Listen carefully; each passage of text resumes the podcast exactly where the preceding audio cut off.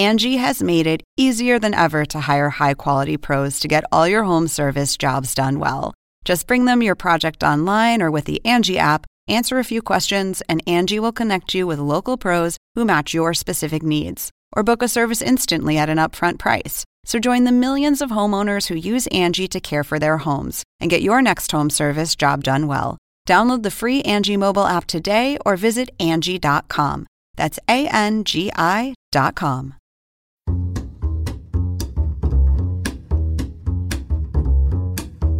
Man, that steam is thick today, but it's an excellent atmosphere for another episode of the Steam Room, which is uh, presented by Tissot, the official watch of the NBA. Along with Charles Barkley, Ernie Johnson. Thanks a lot, loyal steamers, for being with us. Uh, always pumped up to uh, to crank out a brand new episode for you Oh, to enjoy yes. over the next week. Are you in a good mood today, Chuckster? I'm in a great mood, man. Ernie, I am so pumped for these playoffs. This is going to be the craziest. I told you, 36 years in the NBA. I got zero idea who's to win the championship. And I cannot wait to get this thing started. Yeah, and we'll be talking to uh, Maria Taylor, who is uh, The great Maria Taylor. The great Maria Taylor, who is the host of the ESPN coverage uh, in their studio. We'll be talking to her about uh, not just NBA, but talking about her commencement address at the University of Georgia. and she's beautiful. She is just uh, she is just a delightful human being, and so Yeah. that's still to come on this episode. But we always begin with Chuck's first of all. First of all, you know you have a lot of money when you get Honey Nut Cheerios. I've had the regular Cheerios. First of all, you know anybody ride a motorcycle who makes millions of dollars is an idiot. First of all, zero plus zero is zero. Well, I got a couple things. Uh, obviously, last weekend we got into the uh, Basketball Hall of Fame for our show. And I just want to reiterate what I said last week, man. Thanks to every single person who's ever worked. Ernie, I know you've been here 30 years, I've been here 20 years.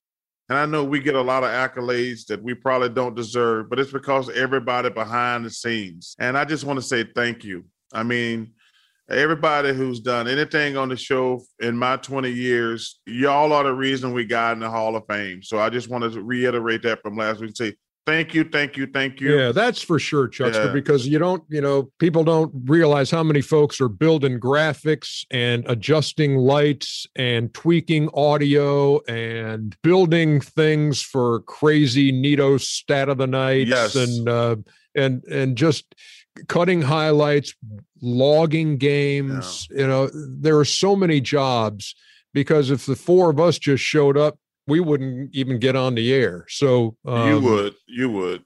I know. I don't know which button turns us on. Oh, okay. So I don't know. But uh, again, great weekend. Uh, really honored, really humbled. Yes. Tremendous stuff. Now, what what else you got? I got to give out to a guy named Richard Bland. Yes.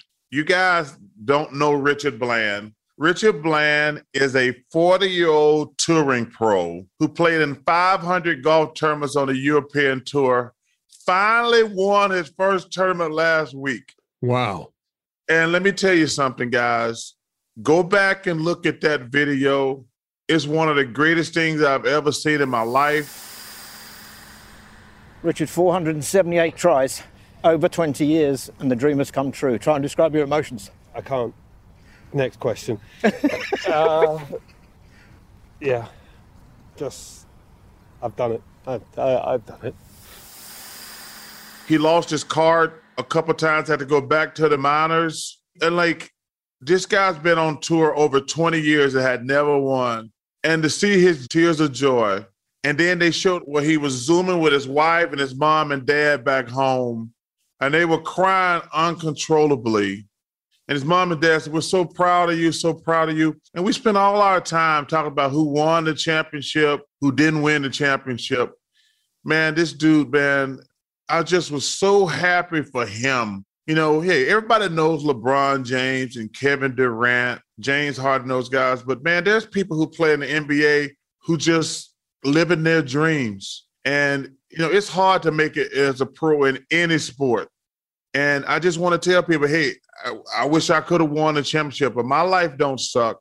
But man, when I was watching this guy play, like I say, he played on tour for 20 years and he finally wins at age 47. It was just a great story. Just go look at this dude, man. I can't wait to do that, man. I that uh that escaped me. So Richard Bland, I will I will look that up, man, because I love stuff like that. Ugh. I I love it when when a person, when an athlete uh, or anybody in any business, when they achieve something that has been right there on the horizon for for so long, Yeah. and and there probably are so many opportunities they had to say. Heck with it. This ain't going to work. This is not, you know, this is not going to happen. So I can't wait to see that. And, Yeah. and I know you've experienced a lot of those in your in your career Yeah. as seeing guys who have realized a dream when it looked like maybe they weren't going to get there. Yeah. And like he's the ultimate journeyman. I mean, it's just some everybody. If you if you like sports, you go watch this. So Richard Bland, shout out. And hey, and I want to say one more. I visited a spot the other night called the Gathering Spot here in Atlanta. And it's a great place. Go Google the Gathering Spot. It's one of the most amazing places I've ever been in Atlanta. Why is it amazing? It's where young black professionals can meet and network. No riffraff. You have to be a member to go there. No. you have to. You have No you- riff raff. No, no riffraff. No riffraff. but it's a great place for young. eh, Like you can eat there, but it's, it's really like a, a a workspace. That they got separate rooms. They got big meeting areas, indoor and outdoor. And it's just the guy started the business because he wanted a place where young black professionals could go, and there's no BS and uh, I'm going to join. So go check it out, uh, the gathering spot. It, it- really inspired me. I spent a couple of hours there, and like everybody's around it, everybody wants to be successful. So why are you joining? Well, uh, I, I want to. I'm just kidding. I was- I was- Boom, boom. Hey, That sounds great. No, that's no, that's that's awesome, Chuckster. Yeah, it's pretty cool. But Ernie, when you get a chance, go go check out Richard Bland, man. You're gonna go. Yeah. Uh, it- it's, it's unbelievable his joy. Yeah, I will do that. I will do that. Anything else on a first of all? Yeah, I just want to say uh, we're going to uh, interview the great Maria Taylor, who's beautiful also, who went to University of Georgia. When I was talking about those Bulldog women's, I was talking about the other ones, not her. Just want to get that out there. It was you're so inappropriate on that, and that's such a superficial thing. And uh, in addition to it being hundred percent I, wrong, I, Ernie, you know I'm just joking. I know, but I'm just Listen, I'm just telling you. I mean, because I get my I get my Georgia friends who are saying, "I can't believe you didn't kill Charles for saying." That. I said, "Look, when you've heard him, when you heard his stuff for so many years, you just let him go until he stops, and then it'll go away. So don't worry about it." hey, I just want you to know there's at least five to 10 good looking women who went to Oh. Georgia in, oh. in, in history. in history. you are a piece of work. I didn't know which word to use there. We're going to take a break. Then Maria Taylor is going to join us on the steam room. Thanks, loyal steamers. You're going to enjoy this show.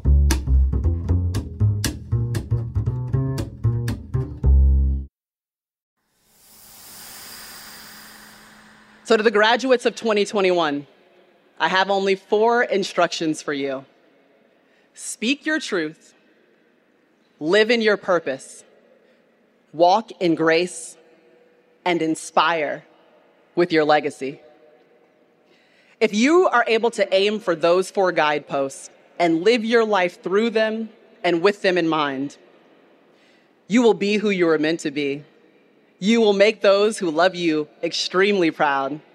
You will live the life that you absolutely want to live. And you'll know that you've helped those that will come after you. So, all I have to say to the class of 2021 is congratulations and good luck on your journey. That was the great Maria Taylor delivering the commencement address at uh, my alma mater, her alma mater, the University of Georgia, last week. As we welcome you back to the Steam Room, presented by Tissot, the official watch of the NBA. You know, we tell all our guests keep your towel on. You've been on the show before, so you know the rules. I like the steam room. Thank you. And we appreciate you being a loyal steamer. uh, Maria Taylor is here with us. And Yes. Maria, that was tremendous. I saw a much longer clip, but you just crushed it. You just crushed it. Thanks for being here. Thanks, I appreciate it, Ernie. Wait, can I tell you the best part about it? Was one, I was in the arena when you gave yours. Those all nighters you pulled when you studied like crazy. And the words on those pages grew distant and hazy. And what made it worse, made it feel not right, was your friends were all hanging at bourbon that night.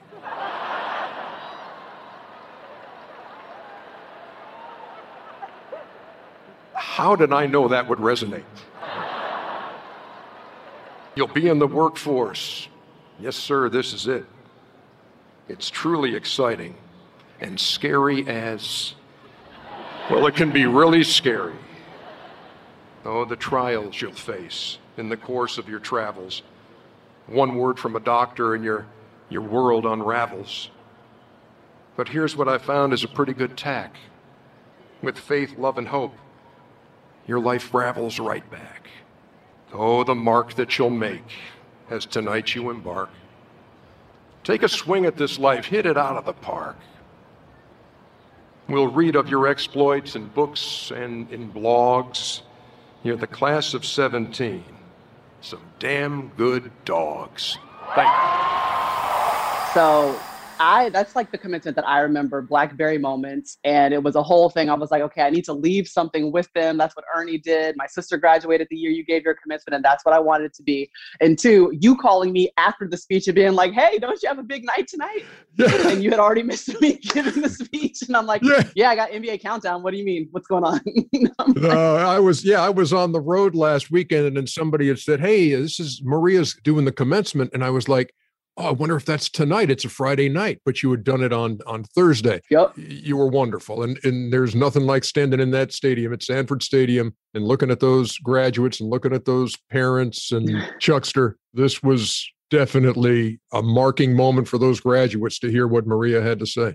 Well, you know, uh, I listened to a clip earlier, a long version. She's talking about her grandmother. Yep and and number one, it was inspiring. But first of all, I'm gonna ask both of your guys this question: Were y'all nervous? Actually, I was more nervous to give the commencement speech than I am doing most shows that we do because one, it's a live audience, but two, like it just means so much to you. Like you recognize what an honor that really is. So I know I was nervous. I don't know about you, Ernie, but yeah, I mean, you definitely have some butterflies, but the, the excitement of being able to do that and the honor that it is to do that uh, far outweighed any of that. Yeah. I can't even, I can't even describe the honor and the privilege that that was and i mean i replay that night in my mind all the time and it was uh, i mean it's it was a career moment so maria the story about your grandmother mm-hmm. almost teared up watching it i did so did you oh, maria i did i teared up so go go ahead and just tell us uh, more about that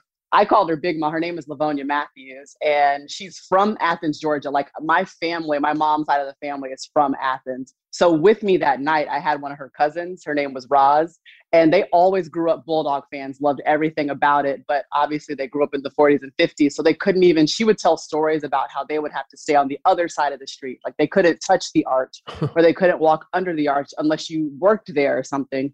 And so for her to be able to be there and go in and be in the president's box was like this huge 180 that she had never experienced. And I probably wrote three different versions of the speech and I sent it to one of my producers and he's like, I just feel like you should dig into your grandmother's story more. And then as we thought about it, and it was the 60th anniversary of the desegregation of Georgia, like there were too many things that lined up that needed to be mentioned. And she was the reason I went to Georgia, to be honest. She wanted someone to graduate from there she was really sick at my graduation, but she came to every single event and was so excited, like ecstatic about it. And all she knew was that, like, if you graduate from Georgia, you'll have this crazy network. You'll probably be successful. I know I couldn't do it, but I want you to go and be able to do it. And never harbored ill will about it or anything. And so that's something that I always took away from her. She's always been an inspiration to me from beginning to and had her own company, was in the army, anything you could think of, name it, she had been there and done that. You know, that's what I was going to ask you when you talk about in your speech. Like, she really wanted you guys to go to University of Georgia to mm-hmm. have that that emotion. Mm-hmm. Like, no, no, no, it is what it is back in the day, but I still want you guys to go to school. That that was amazing when you were talking about it. Because she felt like this is what we fought for. You know what I mean? Like the we couldn't go so that you could or you know we crawled so you could walk but you know basically I, we get to sprint and run. And so she didn't want us to take that for granted. And like she always preached education. And i'm telling you she would know if matthew stafford was hurt before i did you know, like that's how much she cared about Georgia. Like calling me, like, is he okay? But where is Knowshon? And are we going to be Auburn? You know what I mean? Like that's how much she cared about Georgia, even though she really shouldn't have. Like she should have looked at this place and she drove by it all the time, lived right past Broad Street. I mean, Ernie knows all of the destinations and saw the university all the time, but couldn't walk on the campus and still loved it to its core. So what did it mean for you on a on a regular basis when you were Mhm. in Athens? Because I mean that story, you knew that story, and so I mean when uh, when you jumped on a north south bus or you did Mhm. whatever you were going to class, weren't you? That had to never be very far from your from your thoughts. Well, it's so funny because you know when you're young, you're like you're young and you're dumb. I feel like maybe the students now have a better understanding because they've been confronted with so many things, you know, over the last year or over the last couple of years. But I really didn't think about it until graduation. Graduation or her coming to a volleyball or a basketball game because she was just so proud. Like she just wanted the opportunity to be proud of her grandkids and tell all of her friends that she had a granddaughter that went to the University of Georgia like it meant so much to her but the first time i realized it like and i thought about it there were times when i literally i didn't like my coach sometimes my volleyball coach at georgia i wanted to transfer and i would think i can't do it because my grandma wants me to graduate from here like literally she kept me there Yeah. and so to me going to georgia changed the course of my entire life like i'm not here talking to you guys i'm not working in broadcasting none of these things really happen without going through that Let me ask you this question. Like, when did you decide that you wanted to go into broadcasting? ooh Was that your ultimate, like you said, at some point I'm gonna do broadcasting, or did it kind of just flow to you? No, it found me. I thought I was going to be a doctor, but you know, I'm not that smart, so I couldn't do biology and chemistry and all that stuff. It was not meant for me. I changed it to business. I took accounting. I didn't like that either. But my best friend and my teammate was majoring in broadcasting. I was like, "Ooh, that's a major! I just got to talk out loud." I was I was really good at public speaking, so I was like, "I need to do this one." And I really, once I got into it and you like apply to Grady, the first class I took was a news writing class. And I was like, this is exactly what I'm supposed to be doing. And we probably had like three games a year on TV. So when you realize like someone's coming to this game and that's their job to sit here and call a volleyball match, like that's what I want to do. What was your first job? First job, I worked at Georgia. Like I said, it all starts there. My athletic director at the time was Damon Evans, and he was like, Okay, I know you want to do broadcasting. You can be a production assistant with IMG College, or at the time, they were international sports properties. And they did all the video, you know, the radio broadcast for women's basketball, all the internet broadcasts for volleyball. And we did like a Georgia Sports Daily every day, which is just like me standing in front of a tree telling you what happened at Georgia. The everywhere tree. the everywhere tree. Yeah. We're here. My first on camera thing was Comcast Sports South. I did a volleyball match for them. And that was like the beginning. They gave me high school football, they gave me SEC football. We did the dog report on CSS, and it became ESPN after that. Uh, you remember the, the day, you remember the moment ESPN called you? Absolutely. I was at my one of my best friend's house. She had just had a baby and we're like hanging out. And it's really close to football season starting. So say it's July, maybe the beginning of August. And I always say I have to thank Erin Andrews because it was the year that she left for Fox and she kind of left a little late. And I was like, ooh, they must have had a hole in their roster. So they needed to call somebody. And they had just taken Allison Williams from the CSS football game and I had taken over her game. And so they were like, we'll just go back to the well and pull Maria in. And uh, I remember it was middle of the day. And I thought it was a joke. I was like, oh, okay, yeah, sure. Like, you're just going to give me a football game. They're like, no, like, we're serious. We'll get you to email. The contract's coming. We want you to start this season. You know, obviously you're very talented because now you're a full blown star. Oh, Like, really, you're the lead person on ESPN's coverage of the NBA. That's got to be daunting at in the beginning. yes. The most nervous I've been about anything was probably working the Rose Bowl for the first time for football and then our first NBA countdown show. And a lot of that is because I know how smart the fans are. I know how invested the NBA like viewers are. So if you mess up or fall on your face, like they're all over you. I know how much the players watch and listen to what we do and say. And so the most important thing for me and everything is just to be respected and knowledgeable. And so coming into it for the first time, I just felt behind, like I was constantly catching up. And I finally feel like I'm at a point in year two of like the second longest season ever. I feel like we never really stopped. but I finally feel comfortable going into this year's playoffs. But it, it takes a while to feel that level of comfort. So, like, what's the biggest difference in preparing for football compared to basketball? The biggest thing is when we're in football, it's like two teams. One, it's two teams. And the second thing is I've been doing that for 10 years. You know what I mean? So that is like literally comes natural. Basketball, like you need to watch not all the games, but you need to have NBA TV on. You need to be tuned in. You need to have your app open and be like, what are the Wizards doing? They're not on TV, but I need to see what they're doing because we're talking about mm-hmm. Russ, you know?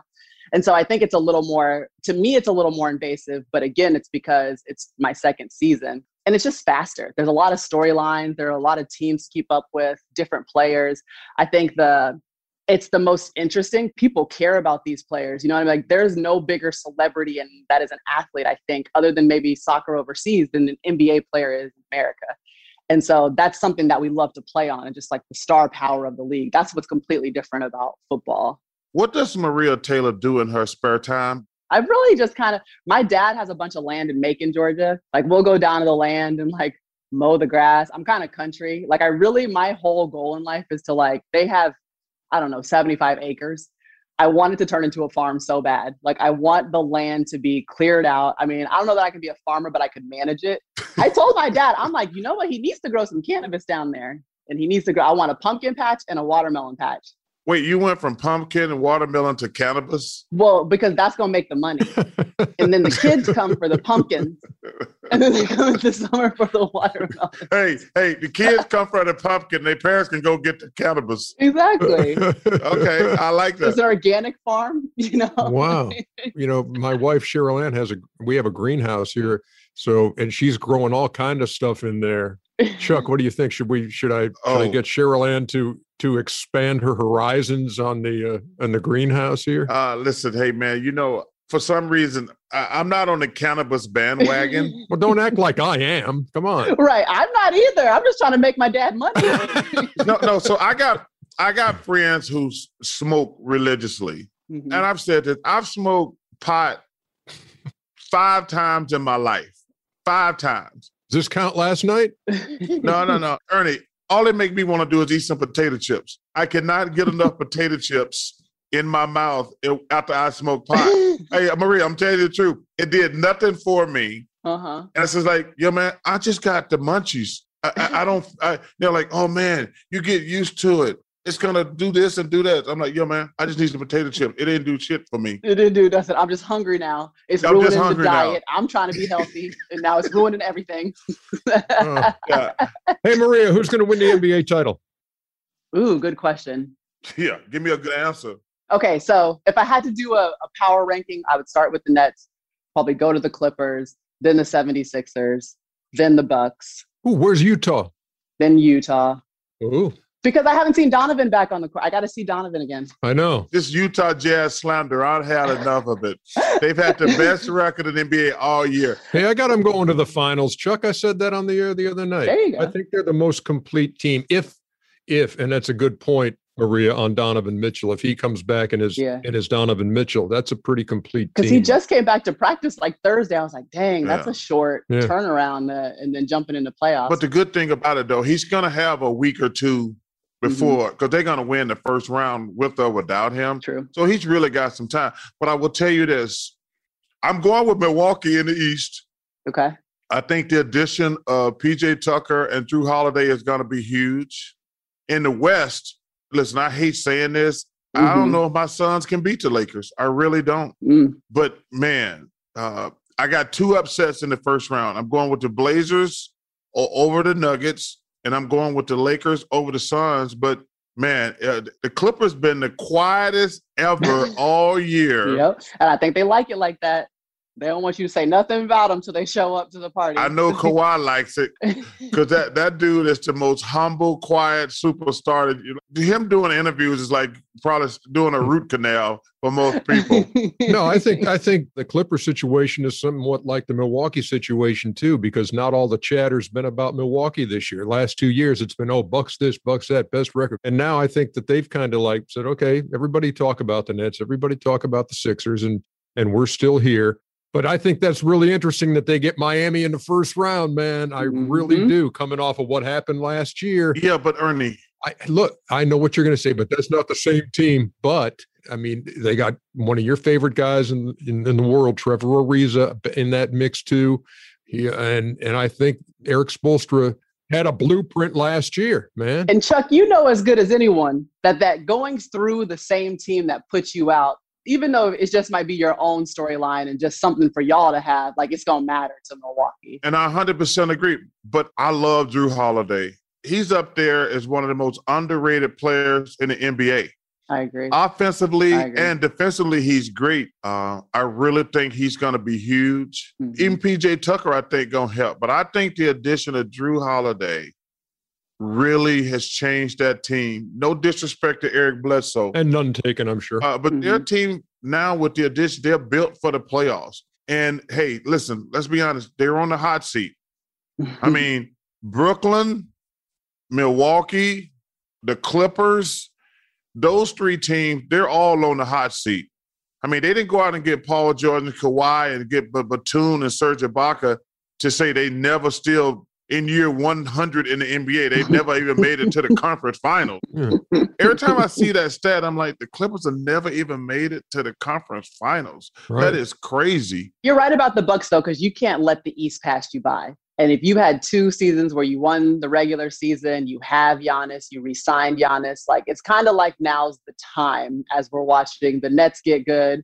Who knows who's going to want to go ahead and play at Madison Square Garden in a year? We don't know what's going to happen. You know what I mean in the off season, but like you can't let a season like this pass you by. We've kept you for a long time, but let me ask you. let me ask you something real quick. Uh, look, College Game Day is one of the all-time best shows. Um, just love watching that, and I know um, it'll be great when things get back to where you can run that show the way you know mm-hmm. you're supposed to run them with with fans and everything like that but just tell the folks on uh, listening uh, what it's like to be part of that atmosphere when it's really cooking on a college game day and uh, because that that show is awesome and it man it captures the excitement of college football like nothing else. Yeah, I always say it's like the only job you can have here where you're going to have thousands of fans just cheering you on to do your job just because you showed up for work that day. There's there's no atmosphere like it. We kind of got it in the draft. The, the closest thing we've had to it since COVID started, a lot of fans came out to Cleveland and were there. But you know, we feed into it. We think of the fan as like the other co-host of the show.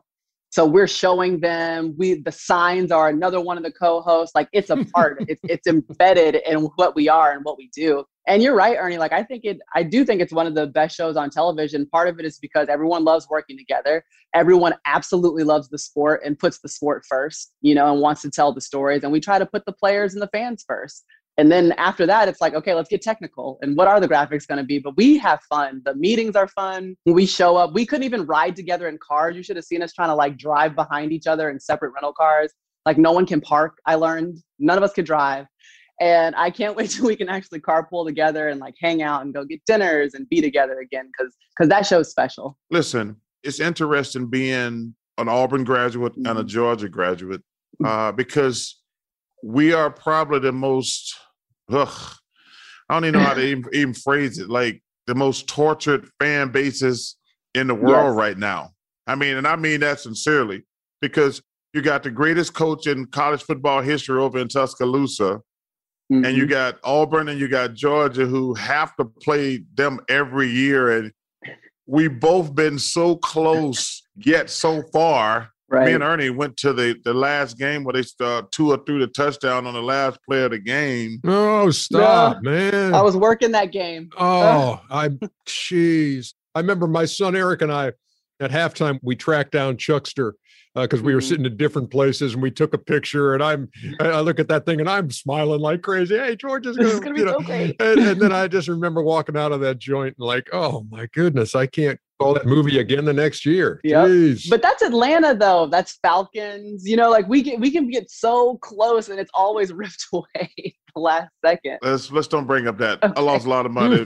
hey, just like Ernie was smiling in that picture. Uh-huh I was, ooh, we gonna win the Super Bowl. Chuck gonna win some money. We have 28 to 3. We have 28 to 3. And then all hell broke loose. Uh, Tom Brady broke loose. hey, Tom Brady broke loose. The GOAT did his thing. mm, mm, mm. So, Maria, um, have a great run during the playoffs. We'll be watching. I'll be watching y'all. We will. We'll be watching like watching. crazy. Yeah. Hopefully, our paths cross here one of these days. And and again, just tremendous, tremendous job on the uh, on the commencement address uh, between the hedges. And as we bid you goodbye, we leave the folks here uh, listening to the steam room a longer clip. And this talks much about your grandmother, Lavonia Matthews. So as we head to break, take this in, folks. It is rich. It's amazing. Now, the last guidepost that I absolutely love is called Legacy. But in order to tell this story, I have to tell the story of one woman. Her name was Lavonia Matthews, and she grew up in the Newtown area of Athens, which is about 15 minutes literally from this stadium. She was born to a 13 year old mother. Her mother could have literally been her sister.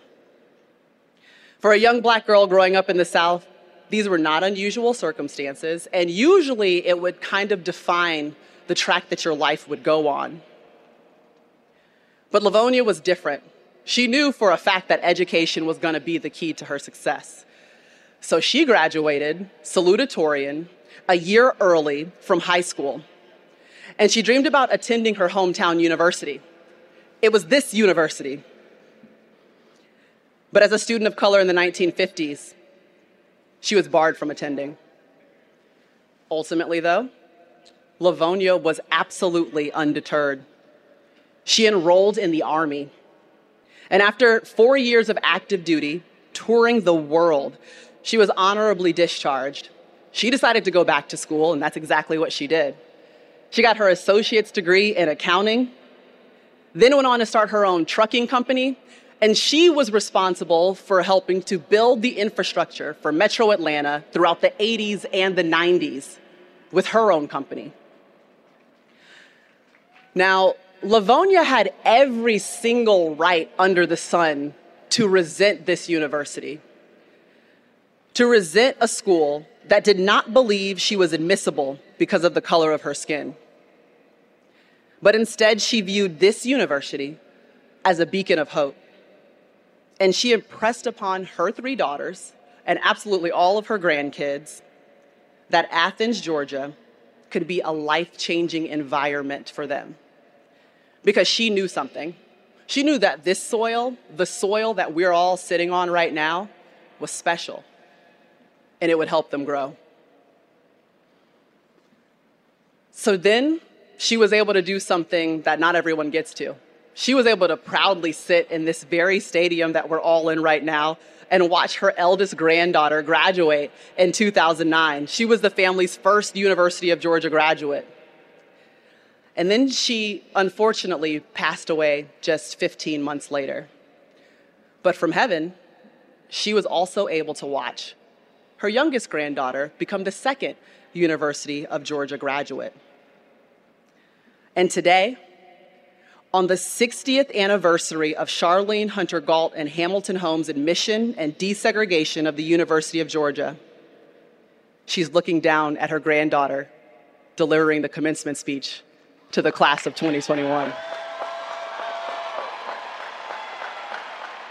My grandmother, Lavonia Matthews, planted a seed in me, deep in me, a seed of belief that graduating from the University of Georgia could change my life forever. And in every single way, she was absolutely right. I am Lavonia's legacy. And I ask of the graduates, what will be your legacy?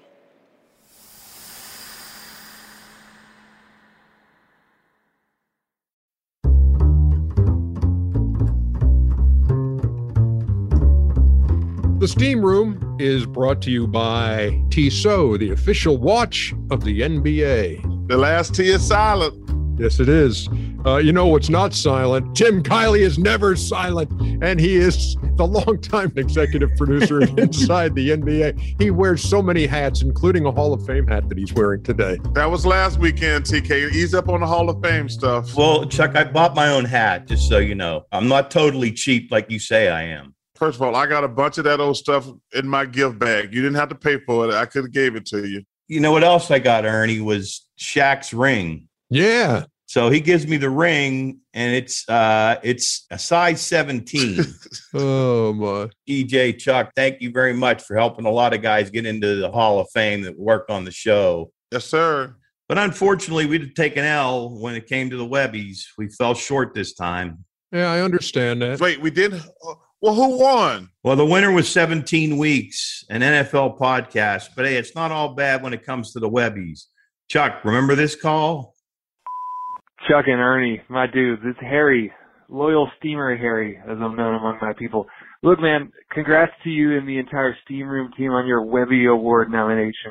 I got nominated too, separate category, no competition. But I made a video about my dreams coming true playing drums, touring all these NBA arenas, and the fact that I'm even eligible for a thing that can be won by Charles Barkley and Ernie Johnson, it just makes me so insanely grateful that I decided I'm going to donate 50 drum sets to 50 schools across the 50 United States if I win. Because that's how I got my start. There's a school in Alabama that had a donated drum set. Do it for the kids, man. And keep those towels on, fellas. Thanks. Peace.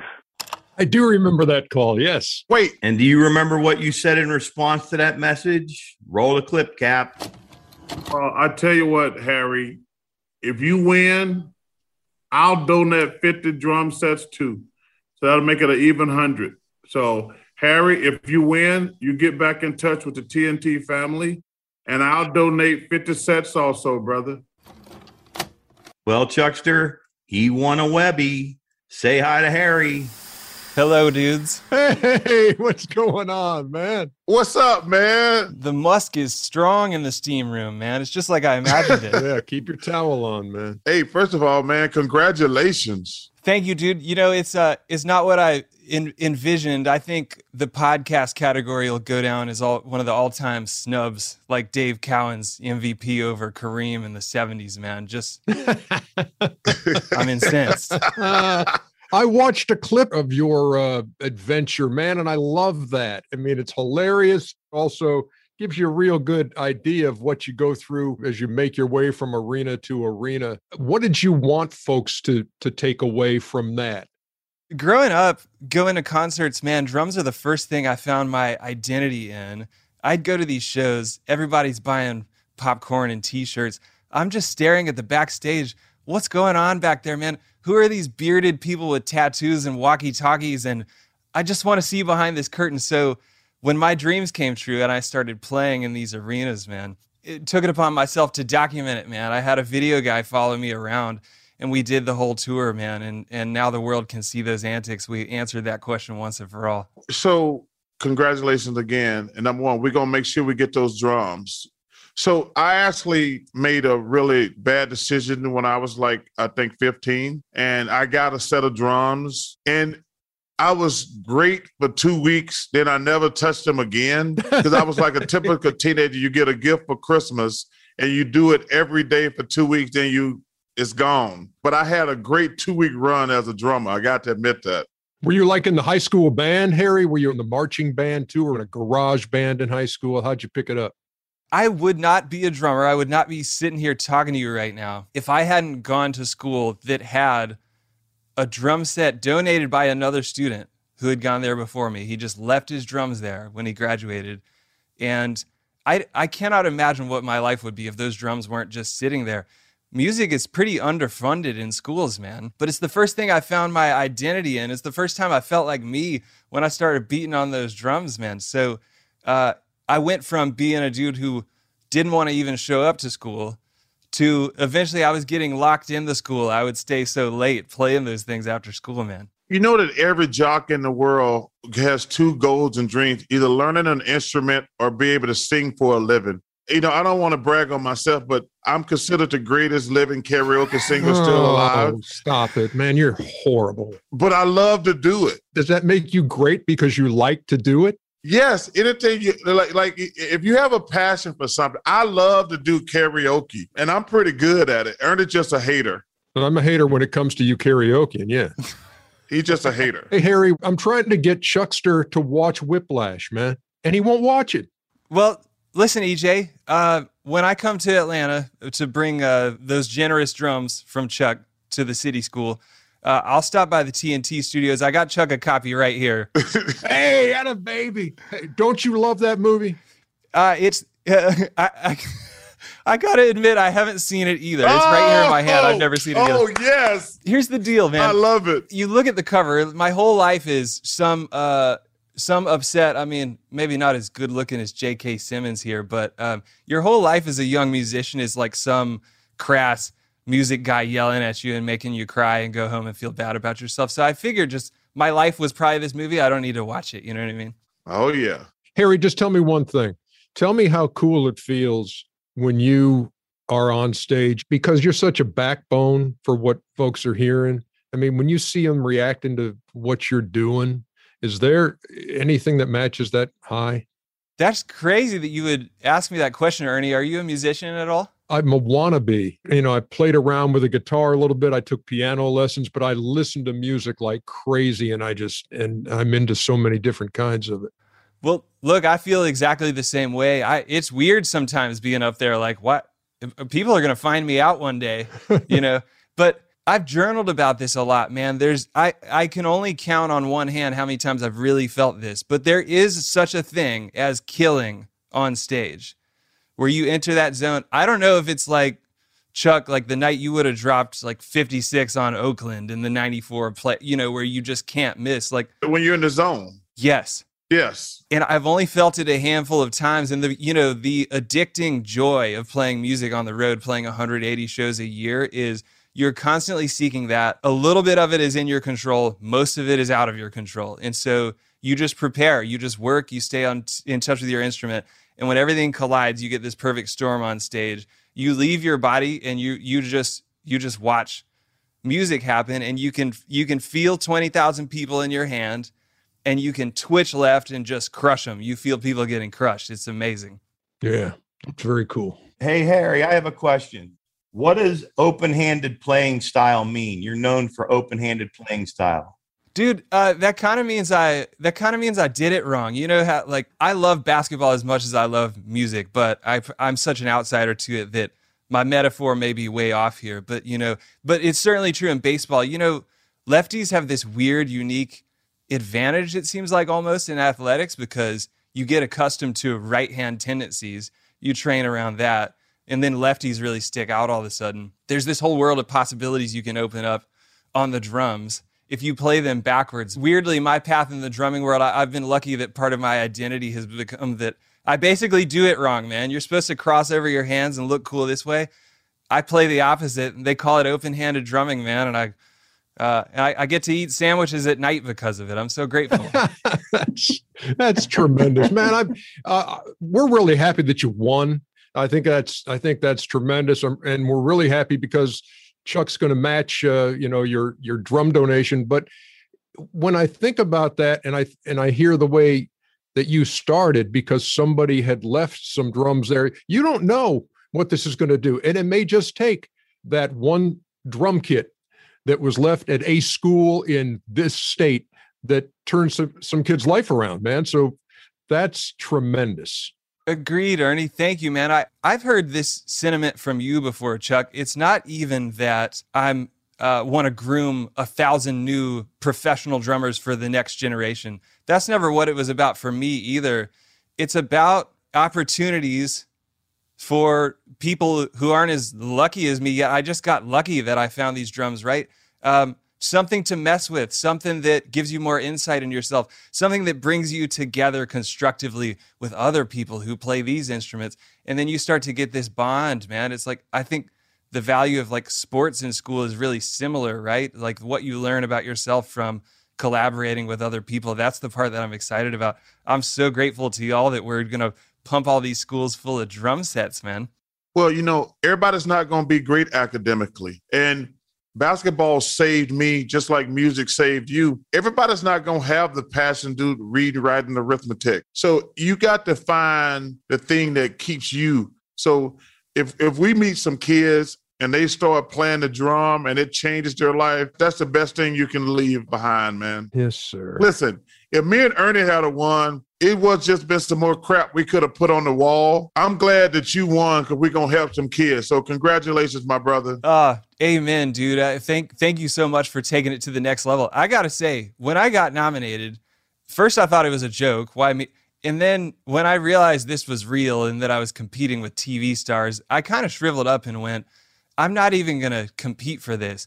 And what changed the entire game, man, is I, I, go running every night. I run a couple of miles at 2 a.m. I always put on the steam room. And Ernie comes on and goes, You'll never believe this. We got nominated for a Webby Award. And that opened this door in my brain like, well, look, if it's good enough for Chuck and Ernie and TK, then like I, I have to engage with this thing, man. I, I have to compete. And um, that's when I called into the show and decided like, I don't really need to benefit from this. I've been given way more than I deserve in life. But if we can turn this into a thing where people who stand to benefit from it can, and you've put us in that position, like that changed everything. I still got whooped until I called y'all and then it turned into like a news story, Chuck, that you got involved, and that's what yeah. I think we won by a, a landslide. uh, I I could not have done it without y'all, man. So um, this is crazy. I'm I feel like I'm gonna wake up from this any second. Thank you, man.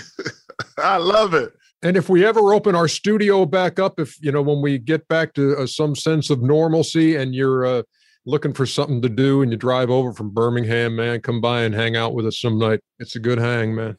I'm there in a heartbeat. Thank you, man. Ernie, I, th- I think uh, I, I tell people this, man. I think I've cried twice watching television. Once is when they air Forrest Gump, and the other is when um, in 15 or 16 when you came up and took that Emmy and and said thanks and all, but can the family of Stuart Scott come up here because it belongs on Stuart Scott's mantle? And the just the tears were flowing, man. I was so moved by that and the tone that both of y'all set which directly affects this drum set thing easily. The tone that both of y'all set of give it away, we're we're blessed. I go like that like that path really speaks to me, man. And I, I try and follow in y'all's footsteps, man. No, appreciate you, Harry. You know, I think we're all kind of like um, if you look past yourself a little bit and see uh, how you're going to change somebody else's life today. If ever, you know, it's that's kind of a good recipe for fixing some ailments in this uh, in this day. But uh, but thanks for the kind words. I appreciate you. Hey, I can't wait to get them drums, brother. Harry, so do us a favor, watch Whiplash. I trust your movie aficionado opinions, both of you, man. This is people forget this is not just a sports show. This is also a movie critique show. Yeah, that's probably why we didn't win for best sports podcast. has its drawbacks and it has its benefits. Uh, have a great weekend, man. It's great talking to you. Thanks a lot for making the time to hang with us, man. Yeah, thank you all, man. Um, everybody that works on this show is a. Uh, I, Chuck, I know you don't want me to blow up his ego, but producer Cap, he's my dude, man. Oh, Lord. Cap's oh, awesome. Oh, Lord. Cap is quickly oh, falling oh. into the lines of the legendary. Oh, my goodness. yeah. All right, man. Appreciate you very much. Have a wonderful weekend. Thank you, everybody, man. Till then. Thank you, brother. Watch Whiplash. You know, Ernie, I, have actually had a chance to watch Whiplash like 50 times. But then if I watch it, I can't harass you saying I haven't watched it. So I turn it off just to annoy you. Dude, you got to watch it. It's a great film. I know it's a great film. I've heard, listen, you know, I told you, I met JK one at this hotel one time. I know. Yeah, but I like I say, but it, it, but I get so much joy when you ask me about watch Whiplash yet, and I said no. Just the vein in your forehead popping out, it just worked. Okay. How about this? I don't give a shit you watch Whiplash. How's that? okay, I'm gonna watch it tonight. Chuck and Ernie in Steam Room. Come and join us in Steam Room. Chuck and Ernie in Steam Room. Leave your towel on in Steam Room.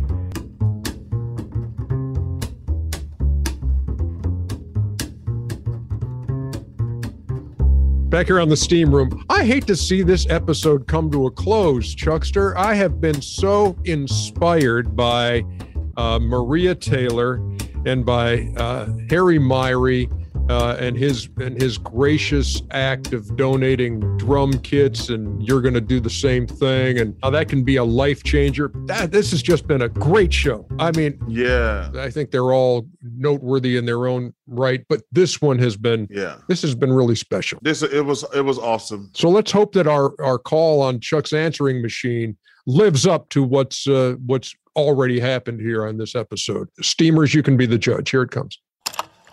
You've reached Charles Barkley. Leave a message, America. Ernie and Charles, it's Stav, the original loyal steamer from Down Under. Firstly, huge congrats to you and the crew at Inside the NBA for going into the Hall of Fame as media members. So I was watching the TNT broadcast the other night, and you guys were in the middle of your game break section. You just finished interviewing Jimmy Butler, went to ad break before the Phoenix and Portland game. Then the weirdest thing happened with the Australian television feed. Instead of going back to Inside the NBA, it cut to what clearly was Kevin Harlan and Grant Hill chatting off air when Kevin said this. Grant, you'll be happy to know that I'm wearing shorts tonight. I can show you right here. Oh, well. If you didn't catch that due to the recording quality, Kevin Harlan says to Grant Hill, You'll be happy to know I'm wearing shorts tonight, then proceeds to show Grant his shorts. So my question is, what's one of the weirdest off-air moments you've had at Inside the NBA? Keep up the excellent work, fellas. Stav. Thank you, Stav. We appreciate you. Man, it's always good to hear from uh, from our brother down under. Yes, he's such an awesome loyal steamer. What's the w- craziest thing off the air? I mean, Shaq Shaq dropped uh, an expletive. He did that one time as we as he thought we were in commercial break, and then he and then he's like, "Oh, did I get on air?" And then it did, and then I mean, that was early on when he was with us, and then he came back at halftime and he had a bar of soap in his mouth. He said that didn't go over very well at home. So, uh, yeah, so I've I've learned my lesson. But yeah, that's one of those things that you. I mean, you gotta you've got to treat it like your mic is live all the time because you don't know. Even if even if you're supposed to be in commercial break, somebody hits a wrong button, somebody's late on a switch. Uh, nobody's going to say, well, that must have been so and so running audio, or that must have been so. It's like, hey, you said it. Yeah, we with staff, we make sure like, hey, are we off yet? Because listen, there's some stuff we say behind the scenes that that we want to keep to ourselves, but that's a that's a good way to put it, Chuck. Yeah, for sure.